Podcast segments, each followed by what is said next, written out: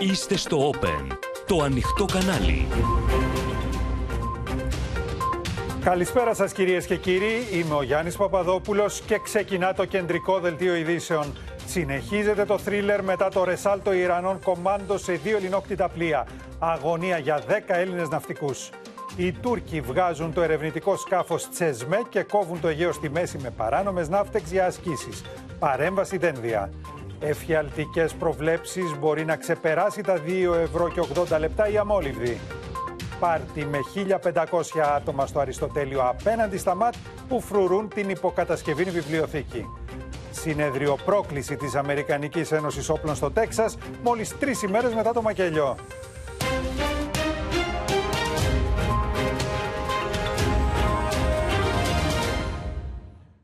Σε θρίλερ εξελίσσεται η κατάληψη των δύο ελληνικών δεξαμενόπλων από κομμάντο των φρουρών της Επανάστασης στον Περσικό κόλπο. Το Υπουργείο Εξωτερικών προχώρησε σε έντονο διάβημα προς το Ιράν, ενώ τις τελευταίες ώρες επεστράφησαν στους 10 Έλληνες μέλη των πληρωμάτων τα κινητά τους τηλέφωνα. Από τις επικοινωνίες που έγιναν λοιπόν, διαπιστώθηκε ότι είναι καλά στην υγεία τους, όμως η περιπέτειά τους δεν έχει τελειώσει ακόμη. Έχουν περάσει 24 ώρες και τα δύο ελληνόκτητα πλοία με τα πληρώματά τους βρίσκονται ακόμη στα χέρια των φρουρών της Επανάστασης. Το ρεσάλτο των ναυτικών δυνάμεων του Ιράν από ελικόπτερο στα δύο πλοία σήμανε συναγερμό στην Αθήνα με το Υπουργείο Εξωτερικών να προχωρά σε έντονο διάβημα προς την Τεχεράνη. Οι ανωτέρω πράξει ισοδυναμούν με πράξεις πειρατείας. Αντιβαίνουν θεμελιώδεις κανόνες του διεθνούς δικαίου και της διεθνούς ναυσιπλοείας. Κεράνη κάνει ένα πολύ μεγάλο λάθος εδώ γιατί η Αθήνα είναι μία από τις λίγες χώρες που πραγματικά ε, επιδιώκουν σταθερά να αμβλύνουν τις πολύ κακές σχέσεις που έχει το καθεστώς με, με όλες τις χώρες και της Ευρώπης αλλά και τις, φυσικά τις Ηνωμένες Πολιτείες. Η Τεχεράνη συνδέει την κατάληψη των πλοίων με την κατάσχεση από τις ελληνικές αρχές τον Απρίλιο στην Κάριστο φορτίου Ιρανικού πετρελαίου που μεταφερόταν με ρωσικό πλοίο. I think it's quite obvious. Uh, the Iranians are sending a message to NATO that if you touch our oil, you will pay the price. And the price of oil will go through the roof. Η είδηση της κατάληψης των δύο πλοίων με πλήρωμα 48 άτομα, μεταξύ των οποίων 10 Έλληνες έχει κάνει το γύρο του κόσμου. They called for the immediate release of the vessels and their crews, which include uh, both Greek nationals and Filipino nationals, and noting that uh, this uh, event uh, will not only strain uh, the bilateral relations between Iran and Greece, but also between uh, Iran and the European Union. Με επιστολή του στον Πρωθυπουργό, ναυτεργατικά σωματεία ζητούν τον απεγκλωβισμό των πληρωμάτων, ενώ σύσσωμος ο πολιτικός κόσμος αντιδρά. Η κατάληψη ελληνόκτητων πλοίων στο Ιράν αποτελεί απαράδεκτη και καταδικαστέα ενέργεια. Το διεθνές δίκαιο δεν νομιμοποιεί παρόμοια αντίπεινα που κίνται εκτός διεθνούς νομιμότητας, όποιες και να είναι οι αιτιάσεις της Ιρανικής κυβέρνησης. Η κυβέρνηση θα πρέπει κατά απόλυτη προτεραιότητα να εξασφαλίσει την ασφάλεια των Ελλήνων ναυτικών. Ποια είναι η κατάσταση της υγείας των μελών των πληρωμάτων των δύο πλοίων, ενώ πράγματι φαίνεται ότι πρόκειται για πράξεις κρατικής πειρατείας, για ποιους λόγους στον τύπο γίνεται λόγος για αντίπεινα, τίθεται εν τέλει θέμα ασφαλούς διέλευσης κάθε ελληνικού πλοίου από την περιοχή. Η πολιτική του σημεοφόρου των Αμερικανονατοικών σχεδιασμών που ακολουθεί η ελληνική κυβέρνηση σε όλα τα μέτωπα, μεταξύ των οποίων και οι κυρώσεις προς το Ιράν, εκθέτει τη χώρα και το λαό σε μεγάλους κινδύνους. Για εγκληματικά λάθη της κυβέρνησης κάνει λόγο η ελληνική λύση. Νατοικότερο του ΝΑΤΟ χαρακτηρίζει τον Κυριάκο Μητσοτάκη το ΜΕΡΑ25. Τα νεότερα για το ενεξελίξη θρίλερ θα μας μεταδώσει τώρα η Σοφία Φασουλάκη. Σοφία. Ναι, Γιάννη, 10 Έλληνες και ο ένας α, Κύπριος α, μέλη του πληρώματος και το αναφέρω αυτό γιατί έντονο διάβημα μετά την Ελλάδα στο Ιράν έχει κάνει και η Λευκοσία για αυτή την α, πειρατεία. Είναι καλά στην υγεία τους και μάλιστα επικοινώνησαν τόσο με τους συγγενείς τους όσο και με τις πλειοκτήτριες εταιρείες. Μάλιστα οι πληροφορίες λένε ότι και το Υπουργείο Νησιωτικής Πολιτικής επικοινώνησε με τον Έλληνα πλοίαρχο και διαβεβαίωσε ότι όλοι είναι καλά και ότι είναι απολύτως ψύχρεμοι. Ε, υπάρχει Γιάννη η εκτίμηση ότι αμέσως μετά την α, απάντηση του φορτίου, αμέσως μόλις οι Ιρανικές αρχές πάρουν το φορτίο ε, από τα πλοία, ε, θα απελευθερωθούν τόσο τα πληρώματα όσο και τα πλοία. Υπάρχει αυτή η εκτίμηση, αυτή Μακάρι. η αισιοδοξία, ε, θα έλεγα. Τώρα, από εκεί και πέρα, σε διπλωματικό επίπεδο έχουν γίνει κινήσεις που έπρεπε να γίνουν και μιλώ για το χθεσινό α, πολύ έντονο διάβημα που έκανε λόγο α, για πειρατεία και όλοι τηρούν στάση αναμονής. Λοιπόν, ε, πάμε να δούμε σε ποιο σημείο βρίσκονται. Εδώ λοιπόν είναι τα στενά του Ορμούζ, στον Περσικό κόλπο και στο σημείο που αναβοσβήνει η κουκίδα βρίσκονται τα δύο ελληνόκτητα πλοία, τα οποία όπως είπαμε από χθες τις πρώτες απογευματινές ώρες έχουν καταληφθεί από τους φρουρούς της Επανάστασης, είναι ακινητοποιημένα. Ακούσαμε ότι είναι καλά στην υγεία τους τα μέλη του πληρώματος και αναμένουν τις εξελίξεις. Προφανώς θα αρχίσει η απάντηση του πετρελαίου, όπως μας είπε και η Σοφία Φασουλάκη. Υπάρχουν Γιάννη και άλλα πλοία στην περιοχή. Ναι. Ελληνόκτητα. Είναι, γύρω στα 15. Είναι γύρω στα 17, κατά άλλους 19 πλοία Μάλιστα. ελληνόκτητα στην ίδια περιοχή. Και θα πρέπει και σε αυτά έχει δοθεί α, κάποιο σήμα να έχουν τις κεραίες τους ανοιχτές. Ε, υπάρχει οι επόμενες ημέρες και οι επόμενες ώρες, θα, θα έλεγα, κρίσιμες. είναι κρίσιμες. Σε ευχαριστούμε και πάλι, Σοφία. Τώρα, με νέα παράνομη ναύτεξη, η Τουρκία βγάζει το ερευνητικό σκάφος Τσεσμέ στην καρδιά του Αιγαίου. Παράλληλα, όμως, αμφισβητεί την ελληνική κυριαρχία ακόμη και σε μεγάλα κατοικημένα νησιά όπως η Λέσβος, με τον Υπουργό Εξωτερικών Νικοδένδια να καλεί τους συμμάχους μας να μην ενδίδουν στους τουρκικούς εκβιασμούς. Μετά τη νέα αμφισβήτηση της ελληνικής κυριαρχίας στα νησιά του Αιγαίου και την εμπριστική ανακοίνωση του Τουρκικού Συμβουλίου Εθνικής Ασφάλειας, η Άγκυρα συνεχίζει τις προκλήσεις, στέλνοντας το ερευνητικό σκάφος Τσεσμέ στην καρδιά του Αιγαίου. Το τουρκικό ερευνητικό με ναύτεξ που εξέδωσε η Άγκυρα έχει προγραμματιστεί να πλέψει από σήμερα μέχρι και τις 14 Ιουνίου σε διεθνή ύδατα ανάμεσα στον Άγιο Ευστράτιο, τη Λέσβο και τη Σκύρο. Όλες οι τουρκικές κινήσεις παρακολουθούνται στενά από το ναυτικό και το λιμενικό. Επιλέγουμε τον τρόπο που θα απαντήσουμε, λέει ο Νίκος Δένδια σε συνέντευξή του στα νέα. Η Ελλάδα δεν είναι επιτίδιος ουδέτερος. Ενστερνίζεται πλήρως στις αξίες των δημοκρατιών. Δεν ασκεί εκβιασμούς. Αναμένει από εταίρους και συμμάχους να μην ενδίδουν και αυτοί με τη σειρά τους σε εκβιασμούς, με όποιον μανδύα και αν αυτοί περιβάλλονται. Στη βάση των αρχών αυτών, απαντάμε σε όλες τις ανυπόστατες και αβάσιμες τουρκικές αιτιάσεις. Όπως κάναμε πρόσφατα με την επιστολή στο Γενικό Γραμματέα του ΟΗΕ. Οι προθέσεις της Άγκυρας για ένταση διαρκείας διαφαίνεται και στον τουρκικό φιλοκυβερνητικό τύπο. Η εφημερίδα Ξά μιλά σήμερα για τελευταία προειδοποίηση για τη Λοζάνη στην Ελλάδα. Παρουσιάζει φωτογραφίες με Έλληνες φρουρούς στο νησί και αφήνει να εννοηθεί ότι η αμφισβήτηση της ελληνικής κυριαρχίας μπορεί να ξεκινήσει από τη Μυτιλίνη και τη Χίο. Αυτή η συζήτηση στην Τουρκία γίνεται με τε, τελείως απροκάλυπτα πια. Είναι όλη η τουρκική ατζέντα η οποία απαιτεί επαγρύπνηση. Είναι ένα διαρκές μπράντεφερ και πολιτικό και διπλωματικό και στο πεδίο. Έτσι θα πάμε. Ο Τούρκος Υπουργός Εξωτερικών Μευλού Τσαβούσογλου αμφισβητεί όπου βρεθεί την ελληνική κυριαρχία στα νησιά του Ανατολικού Αιγαίου. Σήμερα πάντως, ο Ταγί Περντογάν από το Αζερβαϊτζάν έκανε πως δεν άκουσε τον Υπουργό του. Bizim kimsenin toprağında egemenliğinde gözümüz olmadığı gibi habis niyetlilere verecek tek karış toprağımızda yoktur, olmayacaktır. Την ίδια ώρα, ο πρώην Τούρκο πρέσβη στην Αθήνα αποδίδει την κλιμάκωση τη ένταση στην προεκλογική περίοδο που διανύει ο Ερντογάν. Seçimler geliyor. Yunanistan'da da seneye genel seçimler var. Seçim ortamları Türk-Yunan ilişkileri için daima problematik dönemlerdir. Dolayısıyla gelecek sene ortalarına kadar ilişkilerde bir soğukluk yaşanması kaçınılmaz. Ama umarım yani bu söylem bazında kalır. Αυτό που σε προκαλεί, τον παράνομο, τον κυνηγάς, του καταρρύπτει στα αεροσκάφη, τα UAV πάνω από το Αιγαίο. Το ερευνητικό σκάφος Τσεσμέ λοιπόν έχει βγει στο Αιγαίο και η Γεωργία Γαρατζιώτη θα μας δείξει τώρα πού βρίσκεται. Γιάννη, όπως με έλεγαν στρατιωτικές πηγές, η έξοδος του Τσεσμί είναι μια νέα προσπάθεια της Άγκυρας να δοκιμάσει τα ανακλαστικά της Αθήνας. Να δούμε λοιπόν σε ένα χάρτη που έχουμε ετοιμάσει τις περιοχές που έχει δεσμεύσει η Άγκυρα με παράτυπη ναύτεξ και θα κινηθεί το Τσεσμέ από σήμερα μέχρι και τις 14 Ιουνίου σε διεθνή ύδατα στην καρδιά του Αιγαίου. Βλέπουμε ότι είναι μεταξύ της Κύρου του Αϊστράτη και της Λέσβου, ενώ αυτή τη στιγμή που μιλάμε ναι. βρίσκεται μεταξύ της Λέσβου και του Λίγο Αϊστράτη. βορειότερα δηλαδή από Έτσι το ακριβώς. σημείο που μας έχει σημάνει και όπου θα κάνει κάνει τις ναι. Ε, έρευνες. Όπως βλέπουμε το χάρτη, βορειοδυτικά του Αϊστράτη θα μπορούσαμε να πούμε. Όμως Γιάννη Άγκυρα προχωράει και σε μια ακόμη πρόκληση από αύριο. Δεσμεύει λοιπόν πέντε περιοχές στο Αιγαίο. Εδώ είναι και ο επόμενος χάρτης που έχουμε ε, ετοιμάσει ε, για άσκηση έρευνας και διάσωσης που συμμετέχει το πολεμικό ναυτικό και η αεροπορία της. Ουσιαστικά προχωρά σε αποκλεισμό του Αιγαίου, του Ανατολικού κόβει, Αιγαίου. Κόβει στα δύο το Αιγαίο. Κόβει στα από δύο βορρά το, το προς Αιγαίο νότο. ακριβώς και μάλιστα από την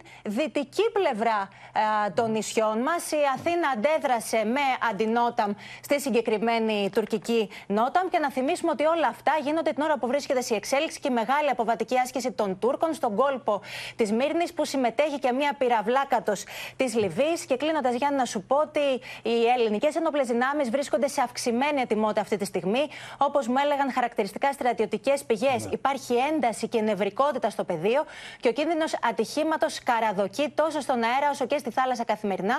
Και να σου πω ότι στη θάλασσα οι προκλήσεις, όπως μου λένε, έχουν αυξηθεί. Σήμερα καταγράφηκαν επίσης και 24 παραβιάσεις από μη επανδρομένο τουρκικό αεροσκάφος στο κεντρικό Αιγαίο. Έχουν γίνει σύστημα αυτές οι παραβιάσεις εκ μέρους των Τούρκων. Σε ευχαριστούμε, Γεωργία. Εντείνονται όμως τα μέτρα φύλαξης και αυξάνονται οι περιπολίες και στον Εύρο, όσο κλιμακώνεται η εργαλειοποίηση του μεταναστευτικού από την Τουρκία. Είναι ενδεικτικό της κατάστασης ότι το πρώτο τετράμινο της χρονιάς απετράπησαν πάνω από 40.000 παράνομες είσοδοι στη μεθόριο της Θράκης, ενώ και στο Αιγαίο είναι πλέον καθημερινές οι προσπάθειες των διακινητών να στείλουν στα ελληνικά νησιά μετανάστες. Όλο και μεγαλύτερη γίνεται η πίεση στα σύνορα στον Εύρο από μετανάστες που επιχειρούν να μπουν παράνομα στην Ελλάδα. Και με τις τουρκικές προκλήσεις και απειλές να κλιμακώνονται, στρατός και αστυνομία έχουν τεθεί σε κόκκινο συναγερμό. Μόνο το τελευταίο, το πρώτο τετράμινο του 2022 έχει επιχειρηθεί να μπουν παράνομα στη χώρα περί τους 40.000 παράνομους μετανάστες. Αποκρούουμε αποτελεσματικά κάθε απειλή απέναντι στη χώρα μας, στα σύνορά μας, στον Εύρο. Αύριο ο Υπουργός Προστασίας του Πολίτη θα επισκεφτεί τον Εύρο, όπου θα έχει επιχειρησιακές συσκέψεις για να αξιολογηθούν όλα τα μέτρα που έχουν ληφθεί για να αποτρέψουν ένα νέο υβριδικό πόλεμο που μπορεί να επιχειρήσει ξανά η Άγκυρα, στέλνοντας στα σύνορα χιλιάδες εξαθλειωμένους μετανάστες. Το Μάιο υπάρχει μια τρομακτική αύξηση των ροών των μεταναστευτικών από τη γειτονική χώρα που πλησιάζει τα χίλια άτομα ημερησίως. Στις αρχές ασφαλείας έχει δοθεί ξεκάθαρη εντολή να μην περάσει κανείς και γι' αυτό το λόγο έχει αυξηθεί κατά πολύ ο αριθμός των περιπολιών. Τόσο από την αστυνομία και τους συνοριοφύλακες, όσο και από τον στρατό, που έχει ενισχυθεί σημαντικά με δεκάδες τεθωρακισμένα αναγνώρισης και επιτήρησης περιοχής που αποκτήθηκαν από τις Ηνωμένες Πολιτείες. Οι διακινητές βρίσκουν άλλους δρόμους ε, και πιέζουν διαφορετικά ή με διάφορα τεχνάσματα προσπαθούν να περάσουν τους μετανάστες. Η πίεση αυξάνεται και στο Αιγαίο, καθώς σχεδόν καθημερινά πλέον οι Τούρκοι δουλέμποροι επιχειρούν να μεταφέρουν με σκάφη εκατοντάδες μετανάστες στα ελληνικά νησιά. Τα οργανωμένα εγκληματικά δίκτυα που δρούν στα παρέλια της Τουρκίας δεν σταματούν να οργανώνουν ταξίδια θανάτου με, με υπηκόους τρίτων χωρών, με αλλοδαπούς, ταλαιπωρημένους. Από την 1η Μαΐου, 3.460 μετανάστες επιχείρησαν ανεπιτυχώς να φτάσουν σε ελληνικά νησιά. Ενώ μόνο την τελευταία εβδομάδα, Τούρκοι διακινητές προσπάθησαν και πάλι χωρίς να τα καταφέρουν να μεταφέρουν στην Ελλάδα 1.078 μετανάστες. Όσο προχωράμε στο καλοκαίρι και βελτιώνονται οι καιρικές συνθήκες, αναμένεται μεγαλύτερη αύξηση της μεταναστευτικής ροής. Ολοταχώς προς τα 3 ευρώ το λίτρο οδηγείται η τιμή της αμόλυβδης βενζίνης, καθώς το ράλι στις τιμές των καυσίμων δεν δείχνει να έχει τέλος. Οι πρατηρούχοι βλέπουν νέες αυξήσεις τις επόμενες ημέρες, με τις τιμές να διαμορφώνονται κατά την εκτίμησή τους στα νησιά πάνω από 2 ευρώ και 70 λεπτά το λίτρο και στα αστικά κέντρα πάνω από 2 ευρώ και 30 λεπτά. Χωρίς φρένα συνεχίζεται το ράλι στην τιμή της Αντλία, με τις προβλέψεις να κάνουν λόγο για νέα άνοδο φωτιά τις επόμενες ημέρες. Για τις επόμενες μέρες και μέχρι 31 του μηνός είναι πάρα πολύ μεγάλες οι αυξήσεις, έτσι. Έρχονται κι άλλες δηλαδή. Είναι πάρα πολύ μεγάλε. Οι προβλέψεις, οι οποίες. Για τις προβλέψεις, τι οποίες μιλάμε, συζητάμε για 2,5 λεπτά την ημέρα. Και αν ανέβει κι άλλο με τα πόδια. Η τιμή της αμόλυβδης τρέχει ολοταχώς προς το φράγμα των 3 ευρώ. Επειδή κάνουμε χιλιόμετρα κάθε μέρα, είμαστε υποχρεωμένοι να κόβουμε από κάπου αλλού για να μπορέσουμε να τα επεξεργόμαστε στη δουλειά μας. Το 2,20 θα το δούμε 2,30. Το 2,60 αν θέλετε στις, στην νησιωτική που το ξέρουμε θα πάει 2,70. Δεν νομίζω ότι θα, θα σταθεί στο 2,80 στις υψηλές τιμές. Προσπαθώ τα εντελώς απαραίτητα. Η μέση τιμή στην Αμόλυβδη βρίσκεται σταθερά τα τελευταία 24 ώρα στα 2 ευρώ και 26 λεπτά. Με την ανώτερη τιμή στην Αττική να έχει φτάσει τα 2 ευρώ και 54 λεπτά. Όχι μόνο τα καύσιμα, γενικότερα η ακρίβεια γιατί έχει χτυπήσει τα πάντα. Όλα τα προϊόντα πλέον είναι πανάκριβα. Δεν υπάρχει αυτό το πράγμα. Οι καταναλωτές καταγγέλουν πως έχουν αυξηθεί και οι κλοπές βενζίνης από τα ρεζερβουάρ των αυτοκινήτων. Δεν μπορώ να βάλω παραπάνω από 30 ευρώ. Γιατί θα μου το κλέψουν αύριο. Κάνουν πολλές κλοπές και μάλιστα ε, και από κάτω ε, κόβουν ε, λαστιχάκια, ε, έχουν εξελιχθεί. Στις Κυκλάδες η μέση τιμή της βενζίνης έχει εκτοξευθεί στα 2,469 ευρώ το λίτρο, στα Δωδεκάνιστα στα 2,399 ευρώ το λίτρο, ενώ πάνω από 2,3 ευρώ μέση τιμή έχουν πλέον η Ευρυτανία, το Ηράκλειο, η Κέρκυρα, η Κεφαλονιά, το Λασίθι, η Λέσβος, το Ρέθυμνο, η Σάμος, η Φωκίδα και τα Χανιά. Και το ζήτημα είναι ότι δεν βλέπουμε τάσεις αποκλιμάκωσης ούτε στις διεθνείς τιμές του πετρελαίου, Γιάννη Φόσκολε. Θυμηθήκαμε γιατί κάποτε το λέγαμε μαύρο χρυσό. Ακριβώς, ακριβώς, Γιάννη. Όχι μόνο δεν βλέπουμε τάσεις αποκλιμάκωσης, αλλά οι διεθνείς τιμές επιβεβαιώνουν αυτό που λέγαμε, είπαμε και στο ρεπορτάζ, ότι μπορεί να δούμε και νέες ανατιμήσεις στην Αντλία τα αμέσω επόμενα 24 ώρα. Αρκεί να δούμε την πορεία της τιμής του Brent ε, τον τελευταίο χρόνο. Ξεκίνησε τον Ιούλιο από τα 70 δολάρια το βαρέλι. Εδώ βλέπουμε το γράφημα που έχουμε ετοιμάσει. Πώς ξεκίνησε από πολύ χαμηλά τον Ιούλιο, τον Νοέμβριο, δηλαδή πολύ πριν ξεσπάσει ο πόλεμος στην Ουκρανία. Εκτινάχθηκε. Ήμασταν στα 70-75 δολάρια το βαρέλι. Το Μάιο. Ε. Εκτινάχθηκε λοιπόν ε, 27 Μαου, είναι η Παρασκευή. Χθες λοιπόν. Χθες λοιπόν εκτινάχθηκε στα 119,43 δολάρια το βαρέλι. Μία νάσα από τα 120 δολάρια. Αυτή την τιμή είχαμε να τη δούμε από τις 8 Μαρτίου. Είναι οι δύο φορές μέσα σε αυτή την περίοδο του πολέμου που η τιμή του Brent έχει πλησιάσει τα 120 δολάρια το βαρέλι. Πότε την ξαναείδαμε πριν από τον πόλεμο, πολύ πριν φαντάζομαι. Πολύ πριν, ενδοσυνεδριακά μέσα στα χρηματιστήρια, την είδαμε και τον Μάρτιο να συμβαίνει. Ξεπέρασε τα 120 δολάρια το βαρέλι. Η μέση τιμή όμως της ημέρα έχουμε να τη δούμε, Γιάννη, από το 2012.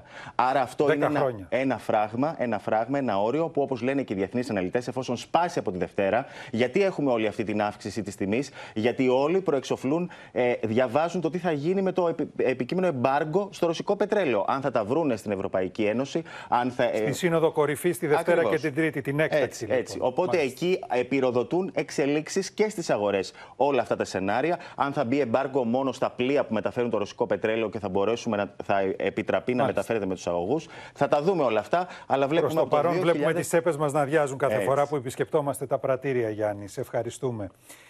Στους καθαριστικού λογαριασμούς που θα εκδοθούν μετά τον Ιούλιο θα φανούν οι μειώσεις που έχει εξαγγείλει η κυβέρνηση για το ηλεκτρικό ρεύμα.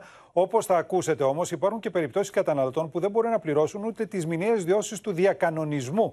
Και αυτά ενώ προχωράει η επιδότηση αντικατάστασης των ενεργοβόρων ηλεκτρικών συσκευών. Σε απόγνωση βρίσκονται καταναλωτές που έλαβαν φουσκωμένους λογαριασμούς ρεύματος, αλλά δεν μπορούν να πληρώσουν ούτε τις μηνιαίες δόσεις του διακανονισμού. Ήταν 1389 συν 48 ευρώ που ήρθε για τον μήνα. Με το παιδί και τη σύζυγό του να αντιμετωπίζουν σοβαρά προβλήματα υγείας, αδυνατή να πληρώσει τους λογαριασμούς στο ρεύμα.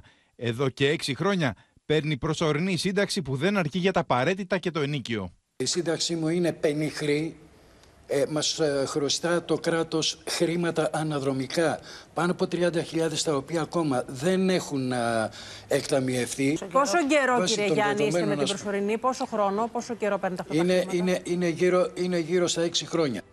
Μέσα στην ερχόμενη εβδομάδα, η κυβέρνηση θα πρέπει να αποστείλει στην Κομισιόν την νομοθετική ρύθμιση για τον νέο μηχανισμό στο ρεύμα που θα εφαρμοστεί από την 1η Ιουλίου, με τον αρμόδιο υπουργό να διευκρινίσει πως οι μειώσεις στους λογαριασμούς θα φανούν στα καθαριστικά που θα εκδίδονται μετά τον Ιούλιο. Σε λιγότερες από τρεις εβδομάδες θα ανοίξει η πλατφόρμα για την απόσυρση των ηλεκτρικών συσκευών. Η επιδότηση θα κυμαίνεται από 35 έως 50% και θα μπορέσουν να αντικατασταθούν 380.000 συσκευές, ενώ θα προηγούνται οικογένειες με μέλος με αναπηρία, πολύτεκνε οικογένειες και οικογένειες με χαμηλό εισόδημα. Μέχρι τρεις συσκευές, το κάθε νοικοκυριό από μία έως τρεις συσκευές, δεν μπορεί βεβαίως, για να πούμε και κάποιες άλλες λεπτομέρειες, δεν μπορεί να πάρει δύο ψυγεία, δεν μπορεί να πάρει ε, δύο καταψύκτες, μπορεί να πάρει όμως δύο κλιματιστικά να αντικαταστήσει και ένα ψυγείο ή δύο κλιματιστικά και ένα καταψύκτη ή ένα κλιματιστικό. Ένα ψυγείο και ένα καταψύκτη. Η διαδικασία θα είναι απλή. Ο καταναλωτής θα μπορεί να υποβάλει την αίτησή του είτε στο gov.gr είτε στο κατάστημα, δίνοντας το ονοματεπώνυμό του, τον άφημη, τον αριθμό παροχής και θα δηλώνει τις συσκευές που θέλει να αντικαταστήσει. Μόλις κλείσει η πλατφόρμα, οι δικαιούχοι θα πάνε στα καταστήματα για να δηλώσουν ποια συσκευή θέλουν να αγοράσουν. Θα πληρώνουν και επιτόπου θα αφαιρείται η επιδότηση χωρίς άλλες διαδικασίες.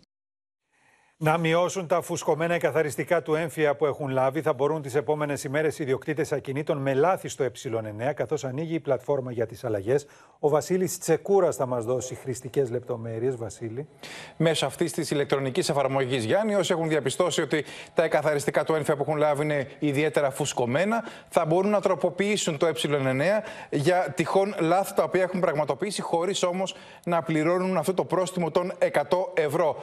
Έπειτα, όπως ακολουθεί, ακολουθεί τη διαδικασία, θα εκδίδεται ένα αυτόματο εκαθαριστικό αν η διαφορά του ένφια είναι κάτω από 300 ευρώ. Αν όμως είναι πάνω από 300 ευρώ, ο εκάστοτε ιδιοκτήτης θα κληθεί από την εφορία να προσκομίσει επιπλέον δικαιολογητικά, όπως μπορεί να είναι για παράδειγμα συμβόλαια. Ποια είναι τώρα τα συνηθισμένα λάθη και φουσκώνει ο ένφια. Για παράδειγμα, δεν έχει δηλωθεί όροφος. Αν δεν έχουν δηλώσει το σωστό όροφο, υπολογίζει το ένφια κατευθείαν με τον έκτο όροφο που σημαίνει ότι είναι πολύ ψηλότερο το ποσό. Επίσης, οι βοηθητικοί χώροι ε, χαρακτηρίζονται ως κύριοι και εδώ ε, εκτοξεύεται σε αυτή την περίπτωση ο φόρος. Δεν αναγράφεται η συνδιοκτησία και τότε ένας και μόνο φορολογούμενος παίρνει πάνω του ολόκληρο το ποσό του φόρου και επίσης αλλάζουν και τα εμπράγματα δικαιώματα. Διότι άλλο φόρο έχει ψηλή κυριότητα, άλλο φόρο έχει επικαρπία. Άρα, αν έχουν διαπιστώσει φορολογούμενοι τέτοια λάθη στο ε9 να σπεύσουν να τα διορθώσουν, να ανοίξει πλατφόρμα για να μειωθεί και το ποσό του ένφια. Σε ευχαριστούμε, Βασίλη.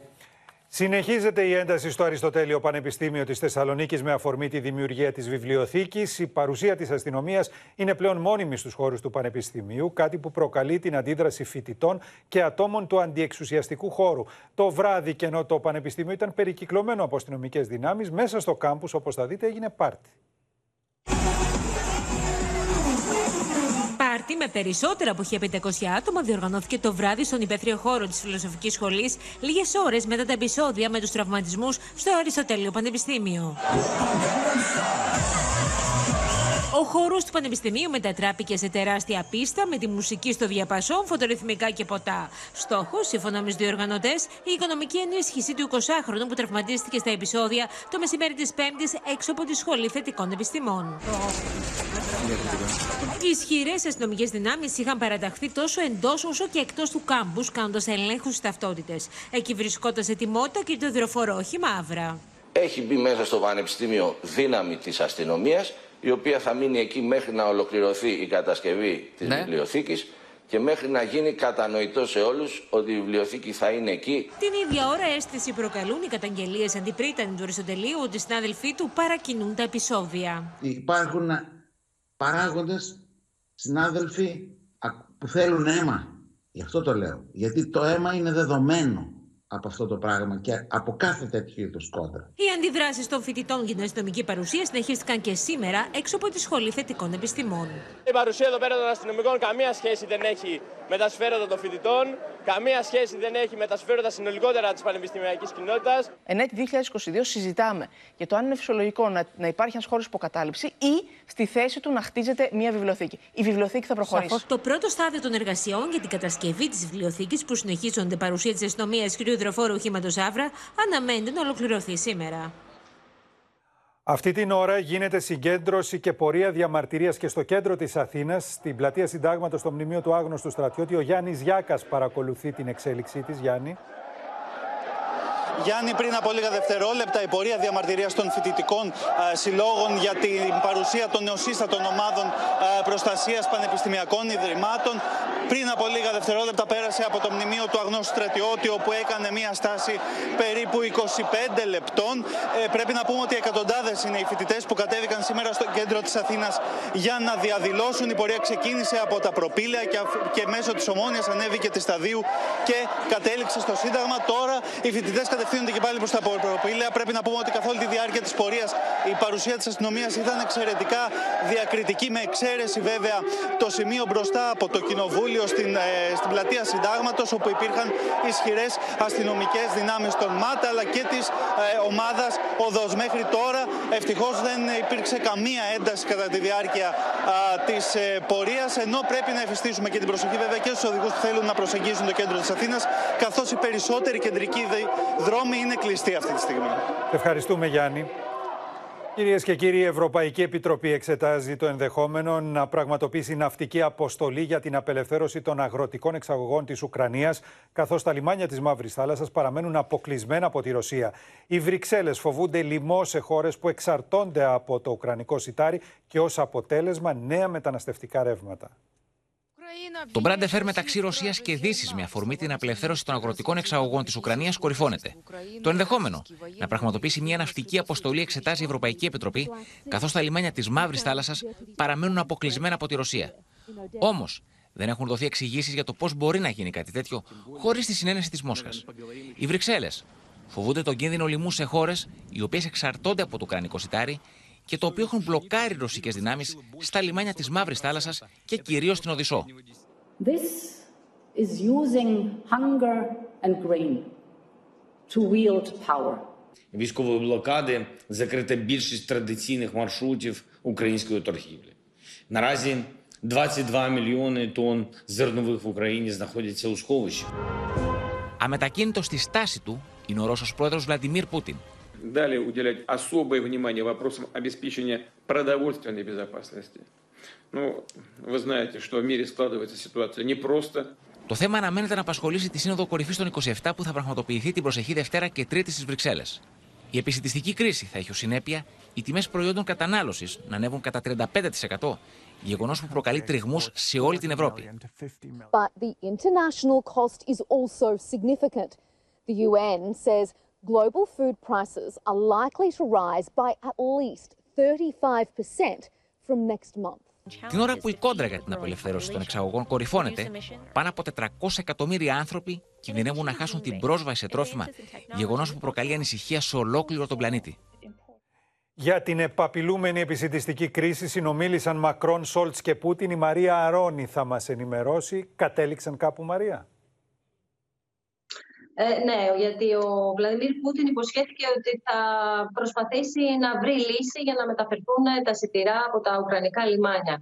Να σου πω ότι η τηλεφωνική επικοινωνία ε, του Εμμανουέλ Μακρόν, του Όλαφ Σόλτς έγινε από κοινού με τον Ρώσο πρόεδρο Βλαδιμίρ Πούτιν. Κράτησε 80 λεπτά. Έγινε κατόπιν πρωτοβουλίας του Γάλλου Προέδρου και του Γερμανού Καγκελάριου. Σύμφωνα με ανακοίνωση του Μεγάλου των Ηλυσίων, ο Όλαφ Σόλτς και ο Γερμανός Καγκελάριος ζήτησαν από τον Βλαδιμίρ Πούτιν να ξεκινήσει σοβαρές διαπραγματεύσεις απευθείας με τον Βολοδίμιρ Ζελένσκι, τον πρόεδρο της Ουκρανίας, το συντομότερο δυνατόν. Επέμειναν επίσης στην άμεση πάυση του πυρός και στην αποχώρηση των ρωσικών στρατευμάτων. Ζήτησαν δε την απελευθέρωση 2.500 μαχητών του Αζοστάλ της Μαριούπολης, οι οποίοι κρατούνται εχμάλωτοι από τις ε, ρωσικές δυνάμεις. Συζητήθηκε επίσης εκτενώς... Εκείνοι το τα ζήτησαν. Το, το θέμα είναι αν ο Πούτιν ε, εμφανίστηκε πρόθυμος να τα αποδεχθεί. Γιατί σε προηγούμενη κρούση είχε ζητήσει προκειμένου να απελευθερώσει τα σιτήρα να υπάρξει και μια σταδιακή ή μερική έστω άρση των κυρώσεων της δύσης.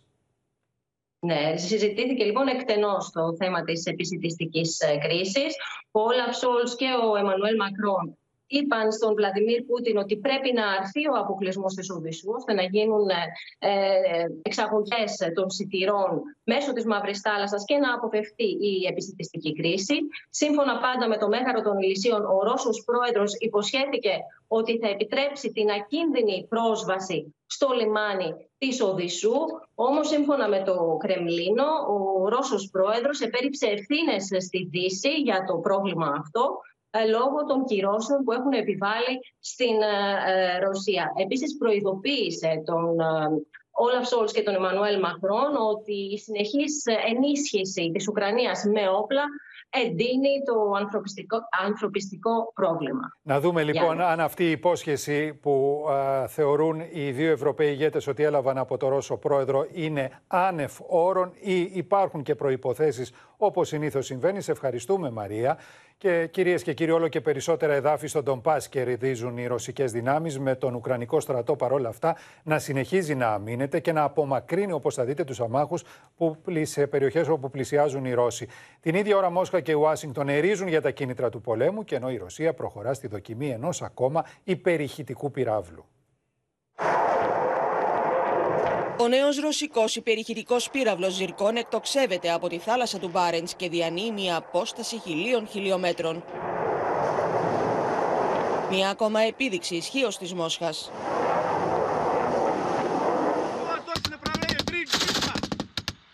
Την ίδια ώρα οι ρωσικές δυνάμεις προελάβουν στον Ντομπά, παίρνοντας όλο ένα και περισσότερα εδάφη στις περιφέρειες του Ντονιέτσκ και του Λουγκάνσκ.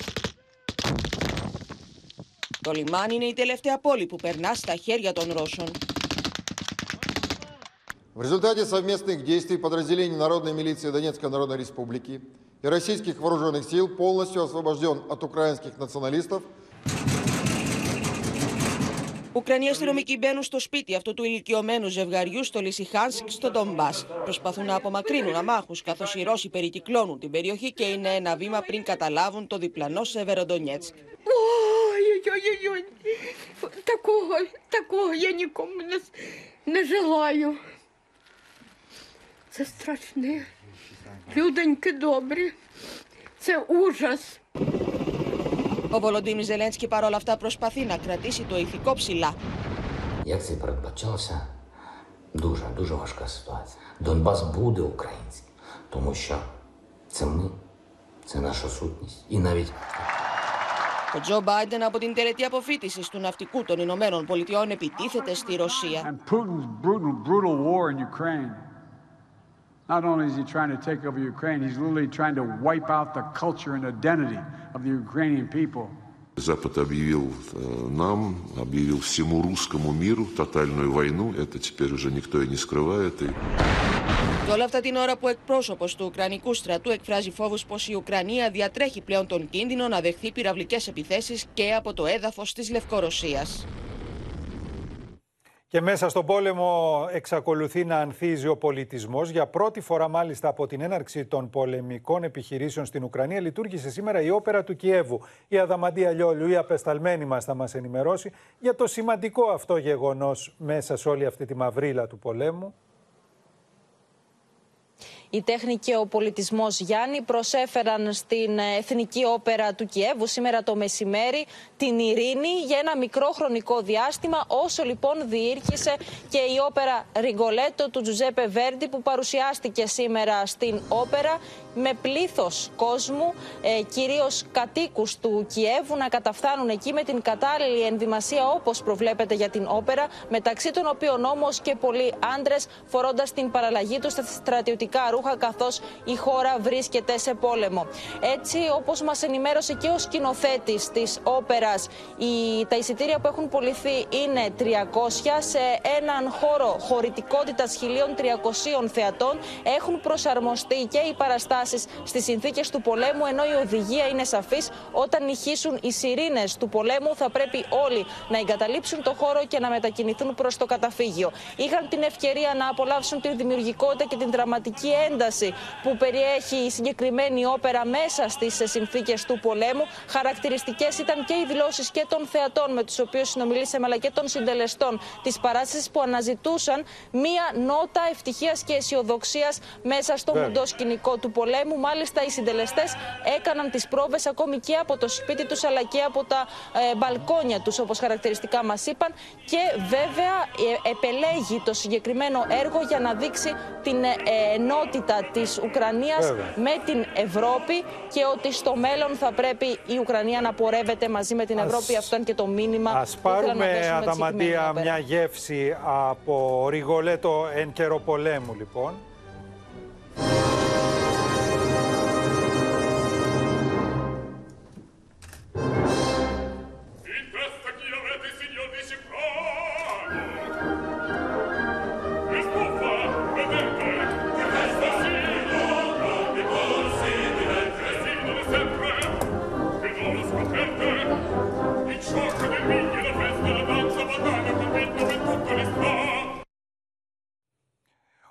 Υπουργός Πολιτισμού της Ουκρανίας όμως Αδαμαντία μίλησε, σου μίλησε για την επαναλειτουργία της όπερας αλλά και για τις ζημιές τις οποίες έχει υποστεί η πολιτιστική κληρονομιά της χώρας του από τη ρωσική εισβολή. Ας ακούσουμε τι σου είπε.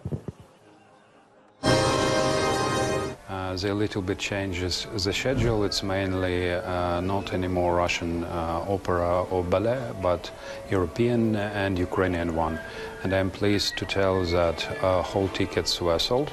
It was quite emotional reaction of people to uh, feel that uh, if theaters continue to work, uh, there is a sign of hope in our final victory.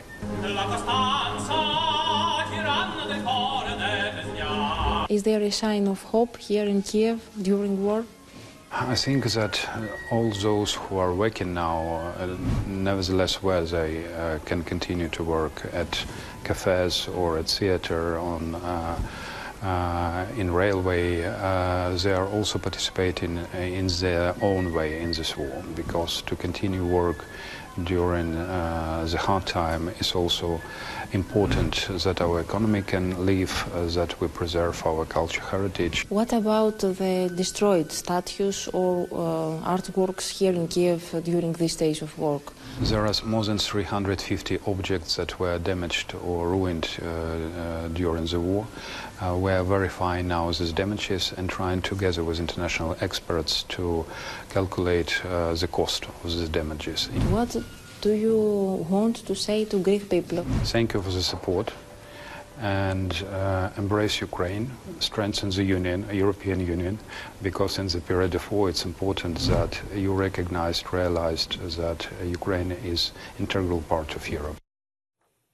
Στο πλευρό της Τουρκίας στάχθηκε ανοιχτά ο Γενικός Γραμματέας του ΝΑΤΟ Γεν Στόλτεμπεργκ στο θέμα της Φιλανδίας και της Σουηδίας και για να πούμε την αλήθεια δεν μας εξέπληξε όμως ο Υπουργός Εξωτερικών των Ηνωμένων Πολιτειών δήλωσε πεπισμένος ότι θα ξεπεραστούν τα εμπόδια πριν από την Νατοική Σύνοδο στα τέλη Ιουνίου. Από την άλλη ο Πούτιν κατηγόρησε εκ νέου τον ΝΑΤΟ πως υποδαβλίζει την αντιπαράθεση με τη Ρωσία. Τους όρους που θέτει η Τουρκία προκειμένου να πει ναι στην ένταξη της Φιλανδίας και της Σουηδίας στο ΝΑΤΟ, στήριξε ο Γενικός Γραμματέας της Συμμαχίας με το βλέμμα στραμμένο στην Νατοική Σύνοδο στα τέλη Ιουνίου. Αν η Σουηδία και η Φιλανδία δεν ανταποκριθούν στα αιτήματα της Τουρκίας πριν τις 28 Ιουνίου, θα είναι δύσκολο να εκπληρωθεί η επιθυμία τους να γίνουν υποψήφιες προς ένταξη χώρες.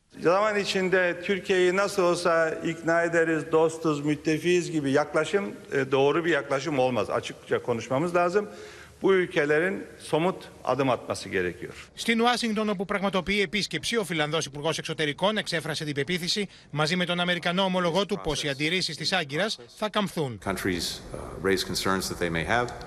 We work through them. That's what Finland and Sweden are doing right now uh, with Turkey, and I'm confident that uh, this will move forward. We think that these problems can be can be solved that which Turkey has been uh, raising. Η ρωσική εισβολή έφερε τα αντίθετα αποτελέσματα από αυτά που περίμενε ο Βλαντίμιρ Πούτιν, τόνισε από την πλευρά του ο Τζο Μπάιντεν. The actions taken by Putin were attempted, to use my phrase, to Findelize all of Europe, make it all neutral. Instead, he NATOized all of Europe. В условиях беспрецедентного политического, экономического, информационного давления на нашу страну, наращивания военного потенциала НАТО непосредственно у российских рубежей. Πάντω η Μόσχα συνεχίζει να κατηγορεί το Κίεβο πω ευθύνεται αποκλειστικά για το αδιέξοδο στι συνομιλίε. Украина постоянно делает заявления, которые противоречат друг другу. Это не позволяет в полной мере понять, чего же хочет украинская страна. Στο Κίεβο, ο Βολοντίμιρ Ζελένσκι κάλεσε τη διεθνή κοινότητα να δείξει μεγαλύτερη αποφασιστικότητα απέναντι στη Μόσχα. Санкції сьогодні, а, ви знаєте, в більшості своїй Росія обходить. І чому? Тому що немає об'єднаної міцної позиції всього світу проти агресії Росії. Ξεχυλίζει η οργή στο Τέξας μετά τις πληροφορίες ότι υπήρξε καθυστέρηση τουλάχιστον μιας ώρας από την αστυνομία στην εξουδετερώση του Μακελάρη, που σκότωσε 19 μαθητές και δύο δασκάλες μέσα στο δημοτικό σχολείο. Οι αρχές παραδέχθηκαν την ολιγορία τους την ώρα που στο συνέδριο της Αμερικανικής Ένωσης Όπλων ο Ντόναλτ Τραμπ υπεραμεινόταν του δικαιώματος της οπλοκατοχής.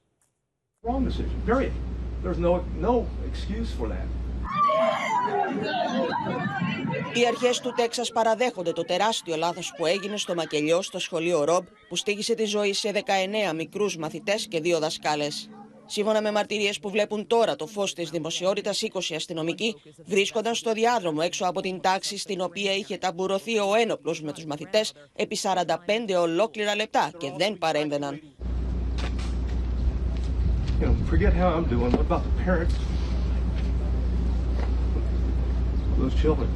Οι αρχές δεν μπορούσαν να αποφασίσουν ποιος είναι ο αρμόδιος για να δώσει την εντολή εφόδου στην τάξη. Καθυστερούσαν στην κατάστρωση ενός σχεδίου, ενώ δεν μπορούσαν καν να βρουν το κλειδί για να μπουν. Το πρώτο τηλεφώνημα στην αστυνομία έγινε στις 11.30 το πρωί, όταν η γιαγιά του δράστη ενημέρωσε πως ο εγγονός της την είχε πυροβολήσει. Ο 18χρονο εισέβαλε στο σχολείο 10 λεπτά αργότερα, στις 11.40.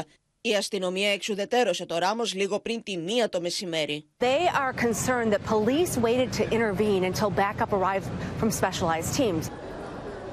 Τίποτα από όλα αυτά βέβαια δεν φαίνεται να αγγίζει τους Αμερικανούς λάτρεις των όπλων που πλημμύρισαν το συνέδριο της Αμερικανικής Ένωσης Όπλων στο Τέξας, λίγο πιο μακριά από εκεί που έγινε το νέο μακελιό. Εκεί ήταν φυσικά και ο πρώην πρόεδρος Ντόναλτ Τραμπ, ο οποίος υπεραμείνθηκε του δικαιώματος των Αμερικανών να φέρουν όπλα. But the existence of evil in our world is not a reason to disarm law-abiding citizens who know how to use their weapon and can protect a lot of people. What stops armed bad guys is armed good guys. Έξω από το συνέδριο, βέβαια, εκατοντάδες πολέμοι της οπλοκατοχής συγκεντρώθηκαν για να δείξουν το μίσος τους για τα όπλα. Νέο βίντεο του εξάχρονου στην Νορβηγία έδωσε σήμερα στη δημοσιότητα ο πατέρας του, ο οποίος επιμένει ότι, άρπαξε, ότι δεν άρπαξε το παιδί, αλλά ότι το πήρε για να προστατέψει την υγεία και την ασφάλειά του. Έκλεισε στην ελληνική δικαιοσύνη να συνδράμει ώστε να βρεθεί λύση προκειμένου να επιστρέψει στην Ελλάδα. Ο εξάχρονος απευθυνεί μητέρα του.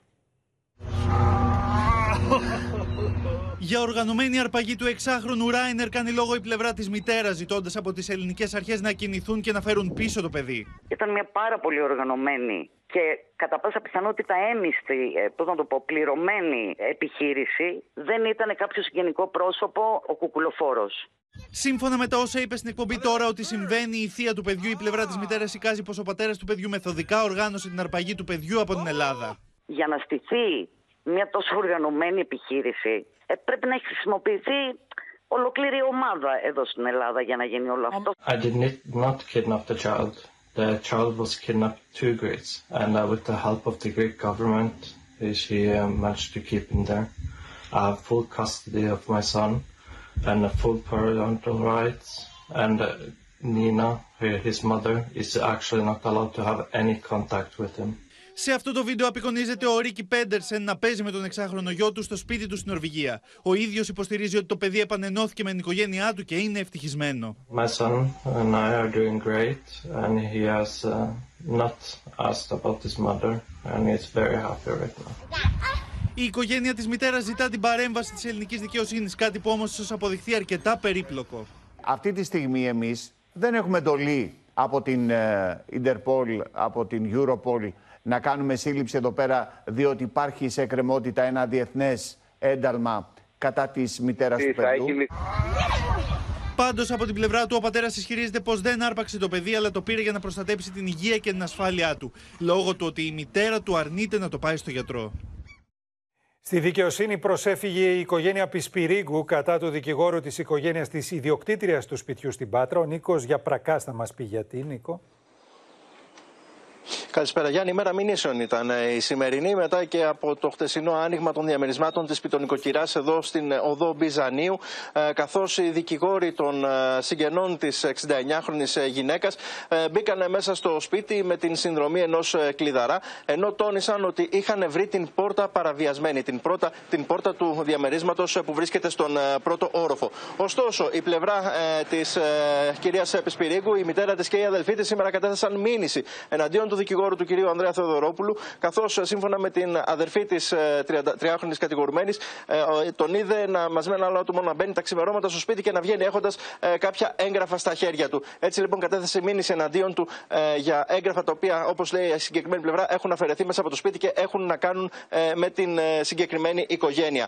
Μην λίγες ώρες αργότερα να σου πω, Γιάννη, ότι υπέβαλε μήνυση στο αστυνομικό μέγαρο στην οδό Ερμού εδώ στην Πάτρα και ο Μάνος Δασκαλάκης. Αυτή τη φορά η μήνυση ήταν κατά παντός υπευθύνου για υπεξαίρεση εγγράφων αλλά και για κλοπή. Έτσι λοιπόν περιμένουμε να δούμε τώρα και την διάσταση την οποία παίρνει, τη συγκεκριμένη διάσταση που παίρνει η συγκεκριμένη υπόθεση. Ενώ αναφορικά με ένα σημείωμα της Τζορτζίνας, το οποίο είδε το φως της δημοσιότητας, η πλευρά της κυρίας Πισπυρίγκου τονίζει ότι πρόκειται για ένα προγενέστερο σημείωμα, το οποίο το είχε γράψει το παιδί επειδή δεν της είχε γίνει κάποιο χατήρι για να μεταβεί στο χωριό όπου ήθελε να πάει. Και στο οποίο εμφανίζεται να εκφράζεται αρνητικά για την μητέρα του. Σε ευχαριστούμε, Νίκο.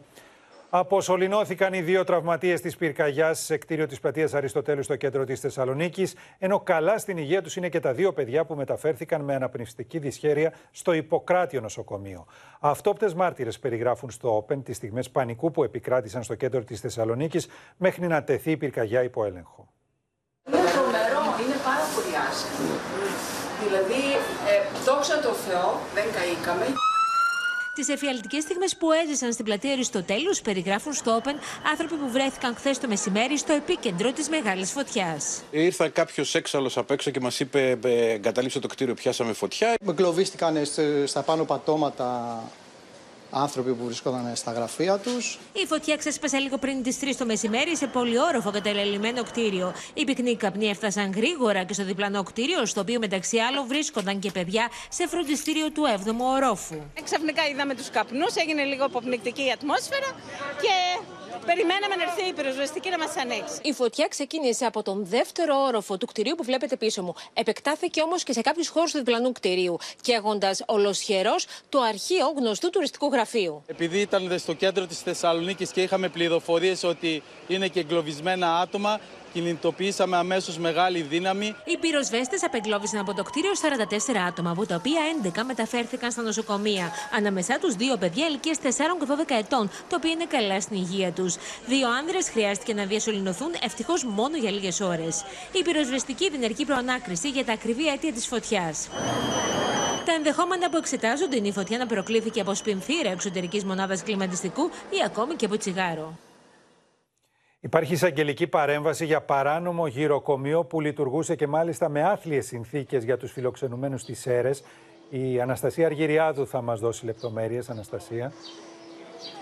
Γιάννη, τα στοιχεία της εισαγγελικής και της αστυνομικής έρευνας για το γυροκομείο κολαστήριο στο λιθότοπο Σερών πραγματικά σοκάρουν. Οι ηλικιωμένοι ζούσαν σε άθλιες συνθήκες, τους χορηγούσαν ναρκωτικές ουσίες, πέθαιναν μόνοι και αβοήθητοι. Και όλα αυτά μόνο για το οικονομικό όφελος των δραστών. Οι δικοί τους άνθρωποι πλήρωναν και θεωρούσαν ότι ζούσαν με όλες τις ανέσεις σε έναν ξενώνα ή σε διπλανά σπίτια, εκεί όπου τους μετέφεραν μετά το θάνατό τους αποκαλύψεις ξεκίνησαν τον Οκτώβριο του 2020, όταν είχε εντοπιστεί μια ηλικιωμένη σε πολύ άσχημη κατάσταση να περιφέρεται έξω από τον ξενώνα. Τότε είχε συλληφθεί ο 59χρονο ε, ιδιοκτήτης του οίκου Ευγυρίας, αφού αποκαλύφθηκε ότι λειτουργούσε παράνομα. Η έρευνα μου συνεχίστηκε και έτσι τώρα σχηματίστηκε δικογραφία για άλλα έξι άτομα. Δύο εργαζόμενους των οίκου Ευγυρίας, δύο γιατρούς και δύο υπεύθυνους γραφείου τελετών, ε, οι οποίοι κατηγορούνται για τον θάνατο τουλάχιστον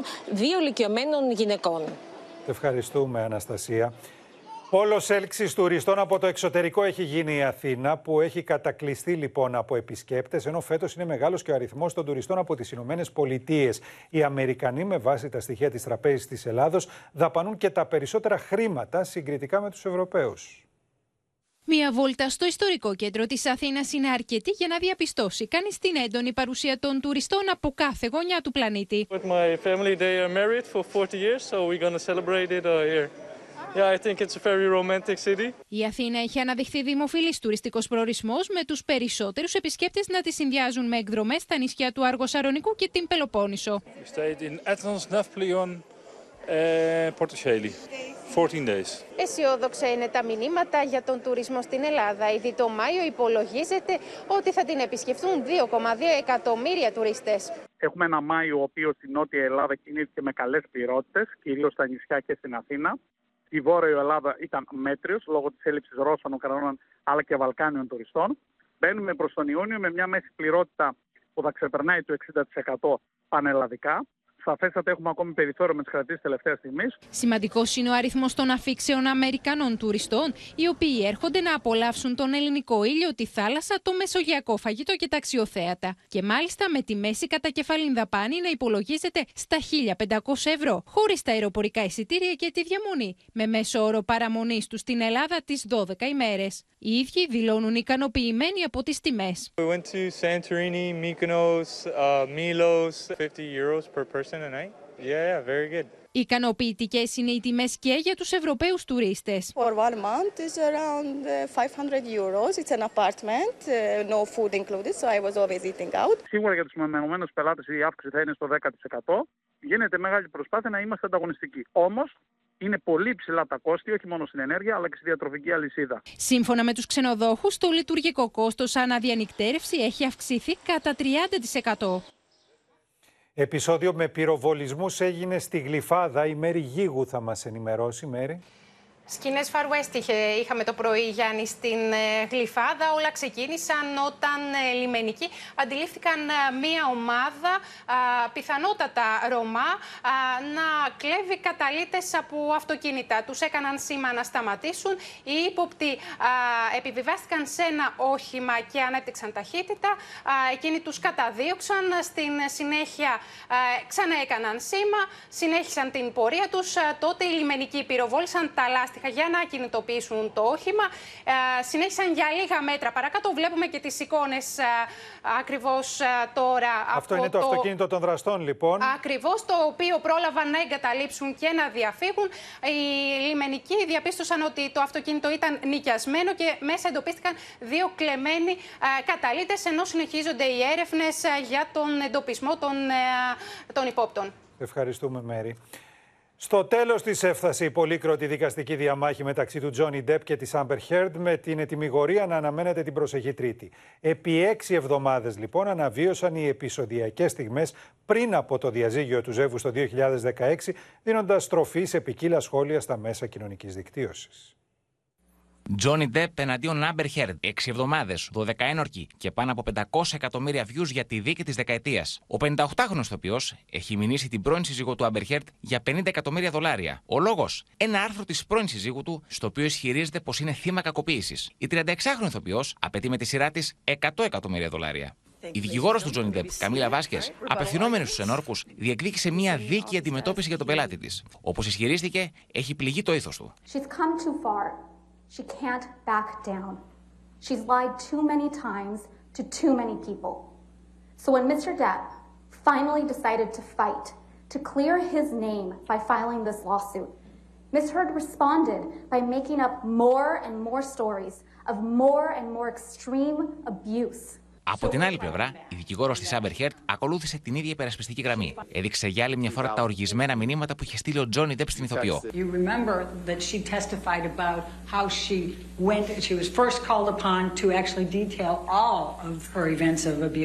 In February of this year. And she went through and took the notes, took photos, took, you know, she took everything. Η Επιτροπή θα ανακοινώσει την τελική ετοιμιγορία της την Τρίτη. Τελευταία ημέρα της δίκης και πλήθος θαυμαστών περίμενα τον Τζόνι Ντεπ έξω από το δικαστήριο. Εκείνος, όπως έκανε κάθε μέρα επί 1,5 μήνα, τους χαιρετούσε χαμογελαστός. Το επικό ταξίδι του Moby Dick σε μουσική και λιμπρέτο του Δημήτρη Παπαδημητρίου βασισμένο στο ομώνυμο αριστούργημα του Χέρμαν Μέλβιλ που άνθησε στη σκηνή με την υπογραφή του Γιάννη Κακλέα συνεχίζεται μέσα από την έκδοση μιας συλλεκτικής κασετίνας. Περιλαμβάνει τη μουσική, τα τραγούδια και όλα τα στοιχεία της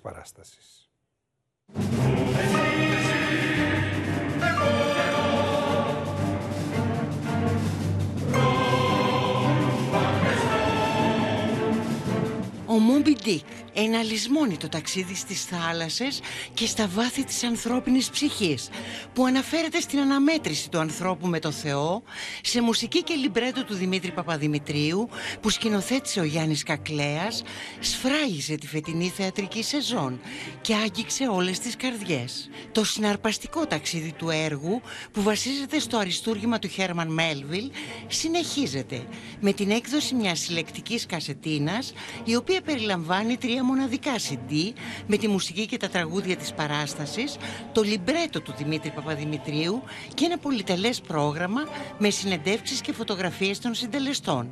Η παρουσίαση αυτής της σπάνιας έκδοσης του Ιδρύματος Ωνάση και του 8ου έγινε στο βιβλιοπωλείο Ιαννός. Αυτά τα πράγματα δεν γίνονται εύκολα, δεν γίνονται συχνά. Γίνονται με αυτοθυσία όλων. Όλων. Και δεν γίνονται ούτε για το κέρδος, δεν γίνονται για κανένα λόγο, γίνονται γιατί είναι εντολή. Η μουσική του Δημήτρη είναι μια μουσική που σε ταξιδεύει, σε ταξιδεύει πάρα πάρα πολύ βαθιά και η όλη ιστορία με το Moby Dick δεν ξέρετε τι μεγάλο δώρο ήταν για μένα. Ο Moby Dick, ένα ορόσημο στην πορεία του σπουδαίου συνθέτη, συγκεντρώνει πολλές πιθανότητες να δει τα φώτα της σκηνής και στο εξωτερικό. Υπάρχει ενδιαφέρον, υπάρχουν άνθρωποι οι οποίοι ε, ήδη με έχουν προσεγγίσει για να γίνει μια παραγωγή έξω. Συγκεκριμένη, δηλαδή όχι θεωρητικός. Ε, εγώ εντάξει, το εύχομαι, μακάρι. Αποσπάσματα του έργου διασκευασμένα για φωνή και πιάνο ερμήνευσαν ο Εμιλιανός Σταματάκης και ο Ιβάν Βιτάγλο. Να πέσω να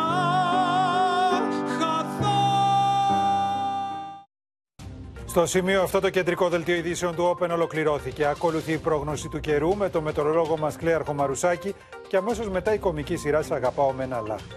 Μην χάσετε στις 9 την ξένη ταινία δύο εβδομάδες προθεσμία με τη Σάντρα Μπιούλοκ και τον Χιου Γκραντ. Σας ευχαριστούμε για την προσοχή σας. Καλό βράδυ σε όλες και σε όλους.